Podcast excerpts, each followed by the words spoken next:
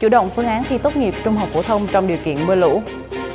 Khởi tố tài xế xe khách gây tai nạn làm sáu người chết ở Kon Tum. Tổng thống Mỹ cảnh báo tiếp tục đóng cửa phái bộ ngoại giao Trung Quốc. Phát hiện thời điểm vàng ngăn chặn ung thư di căn. Liverpool nâng cấp vô địch Premier League sau ba mươi năm chờ đợi. Quý vị và các bạn thân mến, trước sự ảnh hưởng của dịch Covid mười chín kéo dài, để đảm bảo cho kỳ thi Trung học Phổ thông Quốc gia hai nghìn không trăm mười chín đến hai nghìn không trăm hai mươi được diễn ra một cách thuận lợi, đặc biệt là trong điều kiện mưa lũ như hiện nay, thì mới đây Bộ Giáo dục và Đào tạo đã chủ động ban hành phương án thi tốt nghiệp Trung học Phổ thông. Đó là câu chuyện nóng đối với các sĩ tử và người dân cả nước trong thời gian nước rút này. Vậy thì tình hình thế giới trong những ngày qua đang diễn biến như thế nào? Tất cả sẽ có trong phần tiêu điểm của ngày hôm nay. Bên cạnh đó, chúng tôi sẽ đem đến cho quý vị nhiều thông tin hấp dẫn khác. Quý vị và các bạn đang theo dõi Việt Nam Plus News.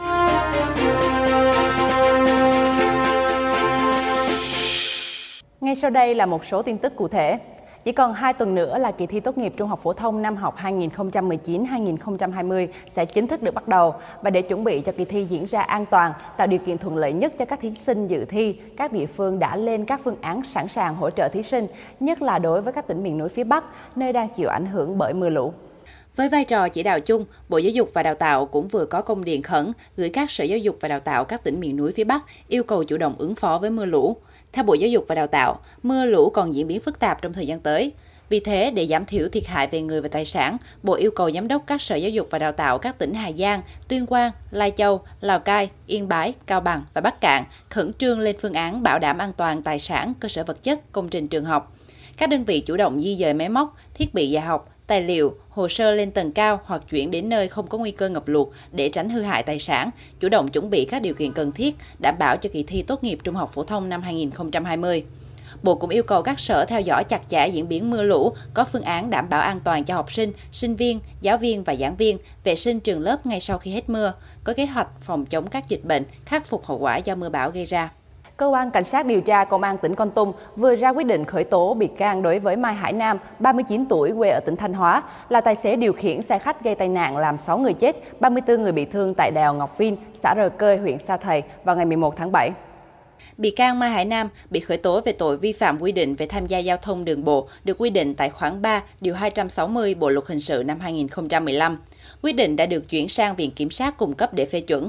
Trước đó, sáng ngày mười một tháng bảy, tài xế Mai Hải Nam điều khiển xe khách giường nằm mang biển kiểm soát ba mươi sáu B không hai hai ba hai theo hướng Thanh Hóa, thành phố Hồ Chí Minh. Khi đến huyện Ngọc Hồi, Kon Tum, tài xế đã cho xe chạy trái lộ trình đi vào quốc lộ mười bốn C ở huyện Ia Hờ Rai. Đến đèo Ngọc Vin, xã Rờ Cơi, xe rơi xuống vực sâu làm sáu người chết, ba mươi tư người bị thương, xe bị hư hỏng biến dạng.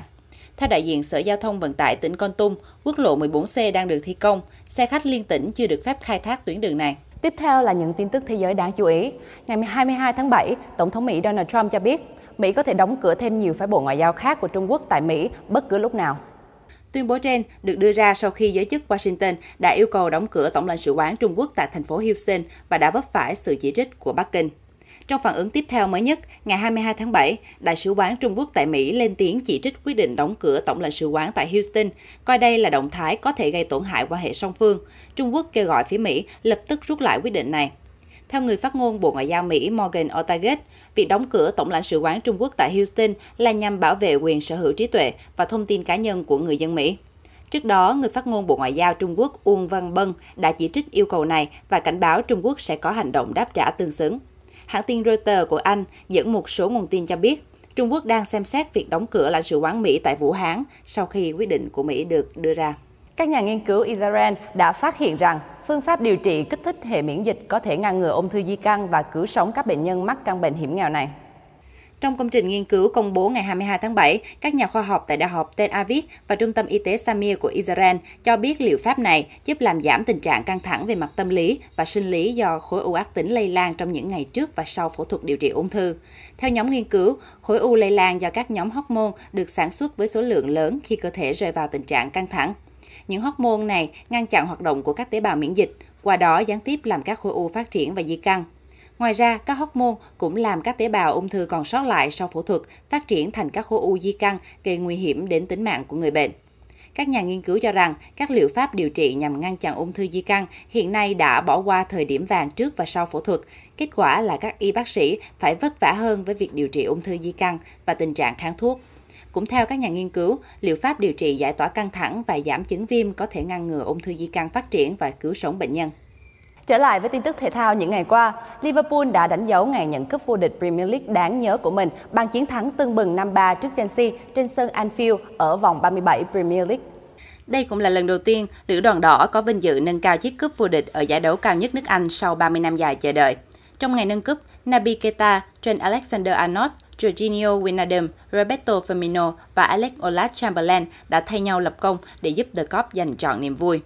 Với chiến thắng này, Liverpool giành được chín mươi sáu điểm sau ba mươi bảy trận đã đấu và đây cũng là lần đầu tiên họ giành tới ba mươi mốt chiến thắng ở giải vô địch quốc gia trong một mùa. Còn với Chelsea, thất bại trước Liverpool khiến họ đánh mất vị trí thứ ba vào tay Manchester United nhưng vẫn nắm quyền tự quyết trong cuộc đua giành suất dự Champions League mùa tới.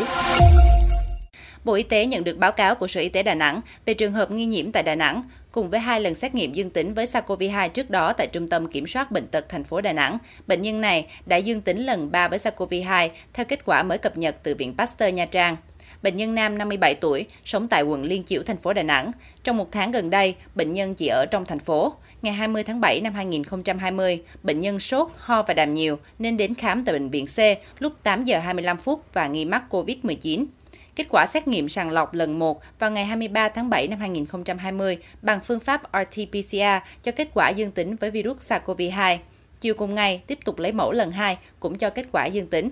Sở Y tế cũng đã tiến hành lấy mẫu xét nghiệm ngay trong đêm các trường hợp tiếp xúc gần với bệnh nhân và một trăm lẻ hai mẫu xét nghiệm đều âm tính với SARS-xê o vê hai. Nội dung vừa rồi đã khép lại bản tin tổng hợp của Việt Nam Plus ngày hôm nay. Mời quý vị và các bạn tiếp tục cập nhật vào các ngày thứ Hai, thứ Tư và thứ Sáu hàng tuần tại trang báo điện tử của Việt Nam Plus và kênh YouTube của Việt Nam Plus. Chúc quý vị có một ngày làm việc vui vẻ. Cảm ơn quý vị đã quan tâm và theo dõi. Xin chào và hẹn gặp lại.